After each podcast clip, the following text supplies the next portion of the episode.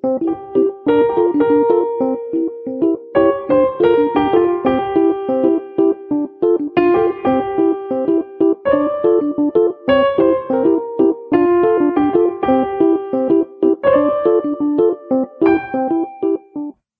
and welcome to Field Notes, a podcast about linguistic fieldwork.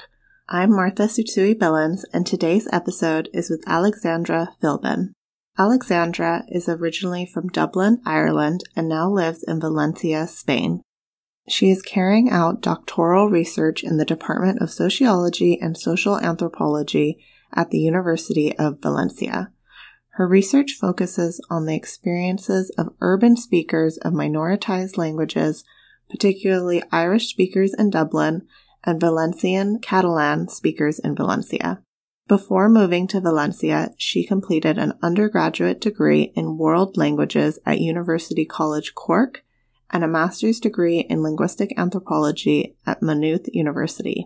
She also taught Irish to adult learners and carried out research on Irish medium education on behalf of the Irish government. As well as completing her PhD research, Alexandra teaches Irish and works as a language revitalization mentor with the Endangered Languages Project, offering free online support to those working to promote Indigenous and minoritized languages around the world. I'd been hoping to do an episode on Irish for quite a while now, so I'm delighted to share this interview with Alexandra from the Endangered Languages Project. I think Irish is one of those languages that many people have heard of and might know a tiny bit about or think they know a bit about it, myself included. So it was really fun to learn more and hear about Alexandra's experiences as an Irish linguist. Alexandra, thank you so much for coming onto the podcast. I'm super excited to hear about your experience with Irish. To start, how did you first become interested in linguistics? Yeah, thank you so much for having me. Um, so I first started getting interested in linguistics. I suppose first I was interested in languages in general. So I grew up in a town just outside of Dublin called Downach or Donabate and English was very much the dominant language there. It was a dominant language at home, in the community, at school for me. But I learned Irish as a compulsory subject as part of the school curriculum. And I really loved it as a subject when I was in primary school. And I was really lucky because my parents really encouraged me to develop an interest in Irish outside of school as well. So when I was 11, I started going to summer camps in Irish, first in Dublin and later on in a Gaeltacht area or an area where Irish is spoken by a higher proportion of the population. And so I went to summer camp in the summers in Connemara. And then I started working there when I was older as well, when I was about 17. I worked as a camp counselor in the same summer camp I had attended as a student. So I really was very passionate about Irish. And in secondary school, I started studying Spanish as well and became very interested in the histories and cultures in Spain and Latin America in particular. So when I was choosing university degrees, I decided to study languages. So I studied Spanish, Irish, and German as well. And as part of that program, it was in University College Cork. It's a program called World Languages you study three languages and you also do modules in literature and linguistics. And I was particularly drawn to the modules in linguistics. So when I did my year abroad as part of the program, I chose to only study linguistics modules because we had a lot more flexibility in the modules that we could choose in the universities in other countries. So especially when I was in Santiago de Compostela on Erasmus um, or an exchange program, I studied modules in linguistic anthropology and I found out what that was. So when I was applying for masters, I knew that was the, the topic for me. It sort of brought together my interest in Irish, in minoritized languages in general. In Santiago, I met a lot of speakers of Galician as well and become more interested in that. Plus the modules I had done on language and power and semiotics. So it really brought together a lot of different interests I had within linguistics. And so I did my master's in that and have continued in that line of research since. That's awesome. So you did your master's in linguistic anthropology, is that right? Yes, exactly. Yeah, at Maynooth University. That's cool. That's really cool. Do you want to talk a bit about your work as a language revitalization mentor at Endangered Languages Project?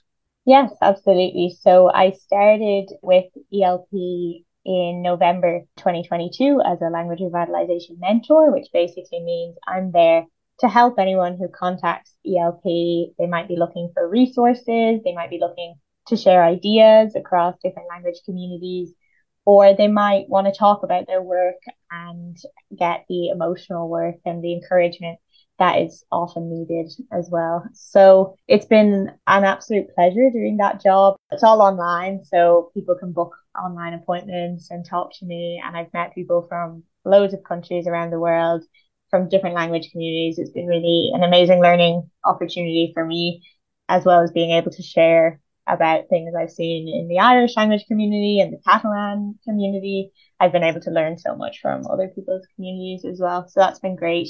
And there's four of us that are working there as mentors, Yulha, Yasmin, Pius, and me. And we're all from different contexts. We have different language backgrounds, different revitalization experiences. So I think it's a really nice service that people can use. And yeah, it's been great so far. That's awesome. Yulha and Pius have both been on the podcast, so I'll link to their episodes as well in the show notes. And this is not just for academics, right? Anybody can book an appointment. Anybody, exactly. It's for anyone who feels they want support in their language work. That's awesome. That's really nice that there's something that's more accessible to people who like maybe aren't at an institution or aren't doing like formal linguistic training or or in a formal program, but they're just passionate about their language and revitalization.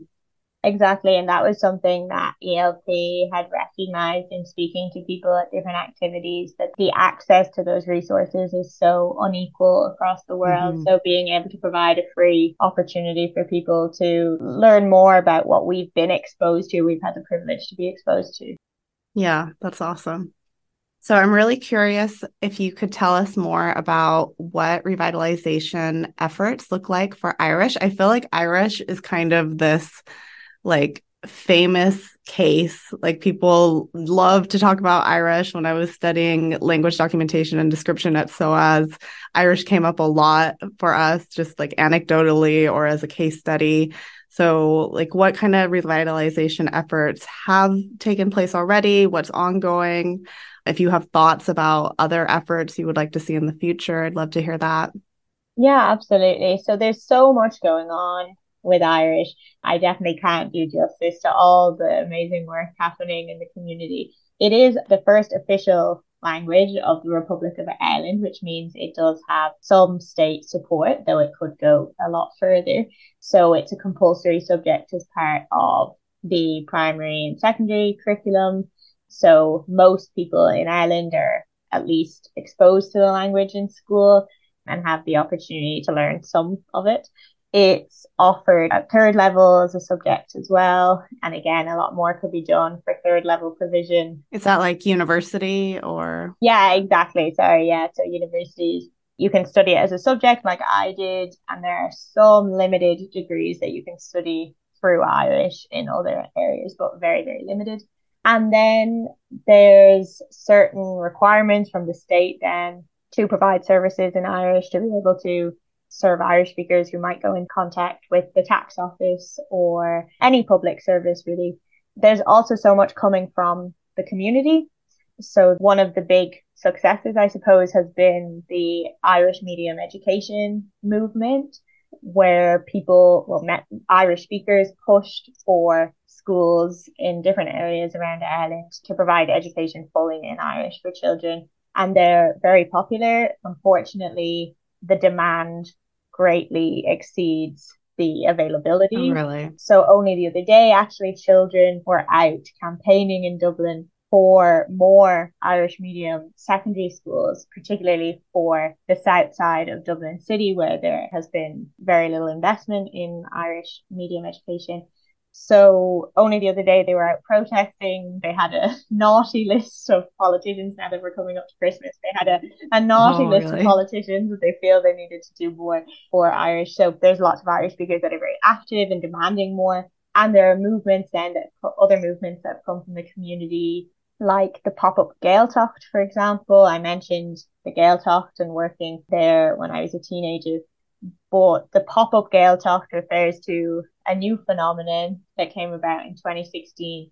It came out of the idea that a lot of people don't see Irish as being spoken outside of the Gaeltacht areas. They might not associate the language mm. with Dublin City, for example. So the idea was to meet up in a place where usually English is spoken, so pubs, and to go in together as Irish speakers come from different areas of Dublin and show in front of everyone that we speak Irish and yeah, really show that Irish is spoken in Dublin and this has moved around the world now and there's these events around the world. Oh wow. So that's been huge, I think, for yeah, getting the message out there that Irish can be found around Ireland, around the world. And there's been lots of similar initiatives in that kind of line. There's so many cultural events happening as well, poetry nights and theatrical performances as well that are fantastic.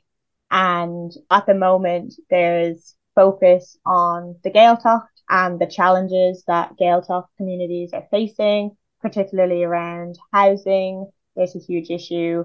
There's a housing crisis in Ireland in general. There's huge pressure on Gaeltacht communities and people are having to move out of the Gaeltacht because they may not be able to afford to buy a home or aren't given permission to build a home. So that's definitely a major issue, but attention is being drawn to it. More attention needs to be drawn to it in the wider public discussion. So there's a lot going on in terms of housing at the moment. There's talk about setting up an Irish language settlement in Dublin as well, so that Irish speakers can live together, raise their children together, so that kids can play on the street with their friends and speak Irish. Oh, wow. Efforts have been made for that in the past, but this is sort of a renewed effort for that. So hopefully that works out. It takes a lot of planning, a lot of funding. So. Yeah, that's really interesting. So, would you say that one of the biggest obstacles is just like measures being passed in the government that would provide more funding to like build these communities and provide funds for more schools and those kinds of things? Is that like the main obstacle? Yeah, that's definitely a major obstacle that yeah, I suppose there's the idea of Irish being the first official language, but that doesn't necessarily come with money. Translate to the amount. Yeah, exactly. Um, so there is an element of they need to put their money where their mouth is mm. when it comes to Irish. Yeah. Yeah. Can you tell us more about the language context of Irish? So it's it's Gaeilge in in Irish, Irish in Irish, right? Yeah, that's how I say it. There's a few different ways of saying it, but yeah, so Irish or Gaeilge is a Celtic language. It's one of six Celtic languages that are currently spoken. So that's Irish, Gaelic, Manx, Breton, Welsh, and Cornish. It's closely related to Manx and Gaelic, and there's some degree of intelligibility between them. The Celtic languages in general, there's quite a network between them. So I'm involved in the Association of Celtic Students, which brings together students who are interested in Celtic studies, kind of more historically, and the Celtic languages and the study of the Celtic languages. So there's quite a network between the Celtic language communities. That's cool. That's really cool. And are there any estimates on like numbers of speakers? I always ask about numbers of speakers, but I know it's like so hard to count what is a speaker. But I think there's a lot of data about Irish knowledge and people who might have some Irish ability, right? Yeah, so it's a question on the census. Okay. So we have those figures, for example. So there'd be over a million people that would claim some competence in Irish, but the numbers fall drastically when we look at people who use the language on a daily basis, especially outside of the education system where it's not compulsory. So there'd be over 70,000 people who speak the language on a daily basis within the Republic of Ireland, but it's also spoken in the north of Ireland and around the world in diaspora communities as well. Are there like large diaspora communities in certain pockets, or is it kind of more spread out? Yeah, there are countries where Irish people have tended towards an emigration term, so North America, Australia, but really you'll find it in many different places. I myself emigrated to Valencia two years ago and we have an Irish language group there and we meet every few weeks to speak Irish. So that's cool. Yeah, you'll find it in a lot of places. That's really cool. Should we move on to your PhD work and stuff you're researching right now? Right. Yeah, absolutely. Yeah, I'd love to hear more about that. Yeah, so when I was doing the master's in linguistic anthropology, I became particularly interested in Irish in Dublin. I grew up as someone interested in the language and a learner and then a speaker in Dublin. And I often felt quite insecure about my status as a speaker. I felt like, oh, Irish isn't something that is connected to me in the same way it's connected to other people in Ireland. I'm from a place where English is dominant. And I had heard ideas about how Dublin Irish speakers don't speak good Irish and oh, those okay. kinds of ideas.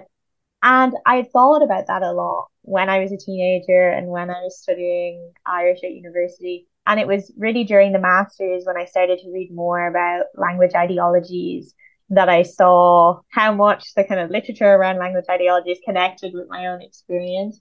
Mm. And I found it a really useful way to sort of be able to detach myself from some of the negative feelings I had around my own speech and my own background. So I knew I wanted to focus on that. And when I moved to Valencia, well, when I met my partner who's from Valencia and then moved to Valencia and learned more about the case of Valencian, the local dialect of Catalan, I saw that there was a lot in common in terms of the ideas that people had about the city as a place where the language is spoken less or not well. Yeah, or not well. All of these ideas that are very prevalent across mm. the world in different language communities. So I saw that there was room to kind of compare notes in Dublin and Valencia see how speakers who do use the language on a daily basis and in cases there while the percentage of speakers is relatively low in Dublin and Valencia, the amount in numerical terms, there are thousands of speakers who speak the language on a daily basis in the cities. So to learn more about how those speakers navigate the city, how they relate to it, how their identity works in terms of the city. That's what I was really interested in for the PhD then. That's really cool. Can you share more about your interview methods? Like your, what do you call them? Walking tours, walking interviews? Yeah, walking interviews I've been using. So because I was interested in the city, particularly kind of the use of space and language in the city, I thought a walking methodology would be really useful for gaining more of an understanding into that. So part of it is walking observation or observational walks myself through the city, looking at the linguistic landscape and looking out, hearing out for Irish in Dublin and Catalan in Valencia, essentially. And then also bringing in walks to the interviews as well. So I do one initial interview with each participant where we talk about their background with the language, their experiences, their perspectives. And then the second interview that we do is a walking interview in a part of the city that they associate with the language or their use of the language. And that's been a really amazing experience walking with speakers and learning more about their connection with the city and learning about places that I didn't think of having a connection to the language. There are places that are more known as places associated with the language but seeing how people have turned loads of places in these cities that might be associated more with the dominant language into places that they associate with the minoritized language for me is really inspiring. That's really cool. So it'll be like you and a participant, a speaker, like guiding you through a part exactly. of Dublin and talking about like where they use Irish and their connection to it. Exactly. So I did the first six months I was of this year, I was doing fieldwork in Valencia and now I'm in Dublin doing the same here. And the idea with the walking interviews is that people have more control over the interview. So it's really about following their lead. Mm-hmm. That's cool. What kind of places do people take you to? Like I, I'm envisioning pubs, but that's probably like a very stereotypical image.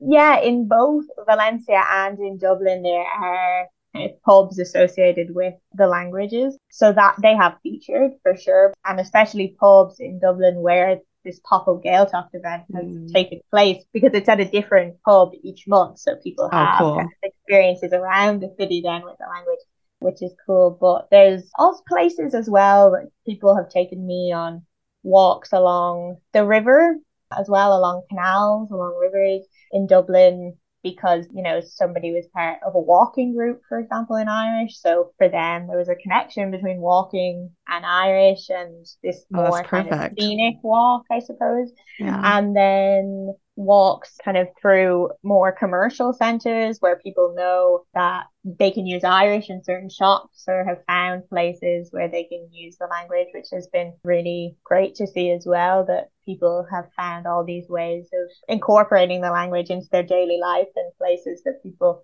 might think that impossible or at least extremely difficult and they do it anyway. So that resistance, I think, is incredible. So, for example, in some cases, I went for a walk with someone in Valencia where they brought me to a local market and we went along all the different stalls that she associated with the language. So she'd say, that person speaks Catalan and that person speaks Catalan. I was nearly having to run to catch up with her oh, that's cool. and even chatted to some of them as well. So that's really, really nice. And the same has happened in Dublin where we've popped in on different shops and spoken to different people and that's been really special. That's really nice. You also work with linguistic landscape, right? Mm, yeah. So how is that featured in your research? Yeah, so it's been quite interesting. When I do the observational walks, I take photos of aspects of the linguistic landscape that jump out to me. I'm not focused on everything in the linguistic landscape in the sense that I'm not kind of comparing how the percentages of how much is in English versus how much is in Irish. I'm Mhm. really only focusing on the Irish that I see. Okay. The idea with the whole method is to focus on presence rather than absence in the city. So many of the discourses around the use of these minoritized languages in the cities has been focused on how they're not there. So I'm trying to bring out the ways that they are there, whether that be in the linguistic landscape through graffiti in the language or street signs, and then in the interviews through all the places that people have used the language. That's cool. That's really cool.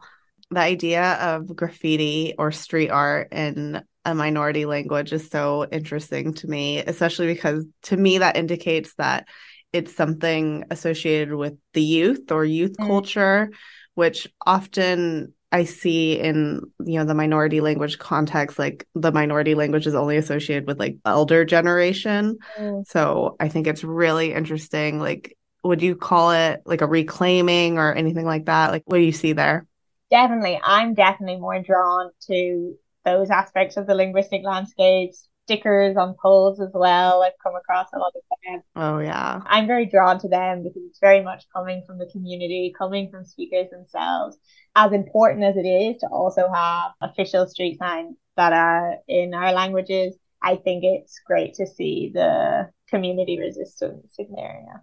hmm Yeah, that's really cool. I love that. Is Irish something that people use as like an identity marker or like even if they speak mainly English, are there certain phrases or certain words in Irish that people will still use in Ireland if they're like maybe heritage speakers or community members? Is that something people do or is it more like you speak English or you speak Irish?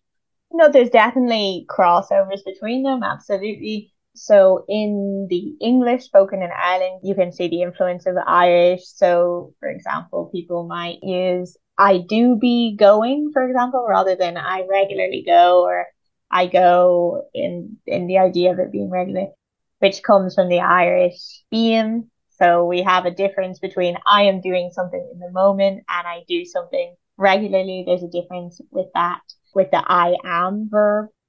You know what that reminds me of actually in African American vernacular English, there's Mhm. the habitual be. Yes, exactly. So there was that famous experiment where they showed a picture of Elmo from Mm. Sesame Street and a picture of Cookie Monster from Sesame Street. I'm probably like misstating what actually happened, but they asked the kids who spoke African American vernacular English who eats cookies, and they said Cookie Monster be eating cookies hmm because Cookie Monster is known for eating cookies. He habitually eats cookies. Exactly. So it's kind of like something you regularly do or you habitually do. Exactly. That's really interesting. Yeah, so we have this habitual tense, we have this I do be doing something. And um, so you can hear that in English uh, as well and phrases as well, like to scold somebody for me in English would always be to give out to somebody. Um, I would never say scold. I just, that's my only way of translating it to a non-Irish audience. And that comes from the Irish ag um, which is literally giving out to somebody. So yeah, there are definitely phrases that have crossed over structures in the language as well. So where they're speaking English, but they're using the Irish grammar. Exactly. That's really interesting. That's really cool. Yeah. I think the example I gave you when we spoke before is my English husband will say he's a good craic. Mm-hmm. He's like a good got like give, gives the news, right? Craic mm. is like gossip. Is that right? It's fun, kind of good fun. Good fun. Okay, yeah, like he's a good time. yeah, yeah, exactly. Yeah, and I never realized that that was an Irish word, uh, like C R A I C, right? Yeah, C R A I C. Yeah. Yeah, I I just thought like it was like a crack in the sidewalk and a yeah. different use of it that I didn't understand with my American English. Yeah, no, there's a lot of crossover between them, and I think it just highlights that you know Irish is the national language. It's a language associated with Ireland, so you know that has a, a deep history in the country, and we're all connected to it in some shape or form. Yeah, that's amazing. Oh, well, thank you so much, Alexandra. Where can people find you if they want to either book an appointment with you as an ELP mentor or if they want to learn more about your work? Where are you online? So, if anyone wants to book an appointment with ELP or wants to talk to me more about Irish, my research, anything at all, then they can contact me by email at alexandra at endangeredlanguages.com. And I'm pretty active on Twitter. So that's at Alexandra underscore Phil underscore P H I L for Phil. And then on Instagram as well, I have a public account under Irlandesa a la Valenciana, the Valencianized Irish girl, something. awesome. Thank you so much. No, thank you, go raibh míle maith agat. You've been listening to Field Notes, a podcast about linguistic fieldwork. This podcast is hosted and produced by Martha Tsutsui Billins with production help from Laura Tsutsui. Claire Gahn is our editor, and Luca Dinu is our transcriptionist. Our music is by Lobo Loco, and our logo is by Evil Designs. Follow us on Twitter and Instagram at Ling Field Notes. If you enjoyed this episode, be sure to follow and leave a review on your favorite podcast platform. Thanks for listening. Thank you.